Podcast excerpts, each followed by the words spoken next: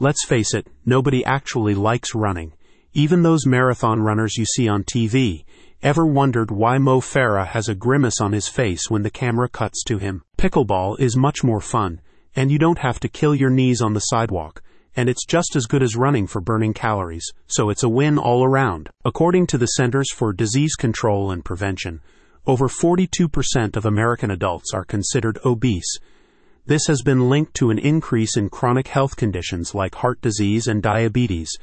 But Experience Pickleball argues that finding fun forms of physical activity that get people moving can help in combating the obesity crisis. Blending tennis, badminton, and table tennis into a single energizing sport Pickleball has grown in popularity over the past few years.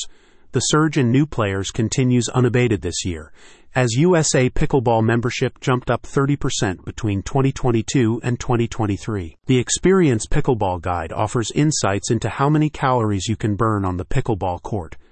The author notes that running burns around 11 calories per minute, and pickleball aligns with this.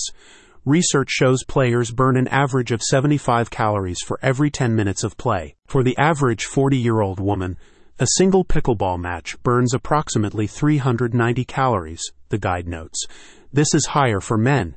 They will typically burn 448 calories across an average duration, medium intensity game.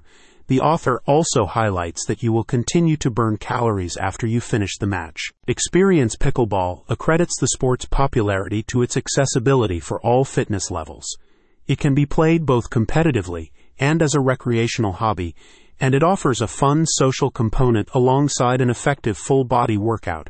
With beginner's guides and tips for new players, Experience Pickleball helps you get started in this friendly paddle sport community. A spokesperson states, Pickleball is great for burning calories if you engage in an intense game, but remember that variables like your age, weight, and metabolic rate will have an impact on your total calorie expenditure. Do you want to get fit without the pain of running or going to the gym?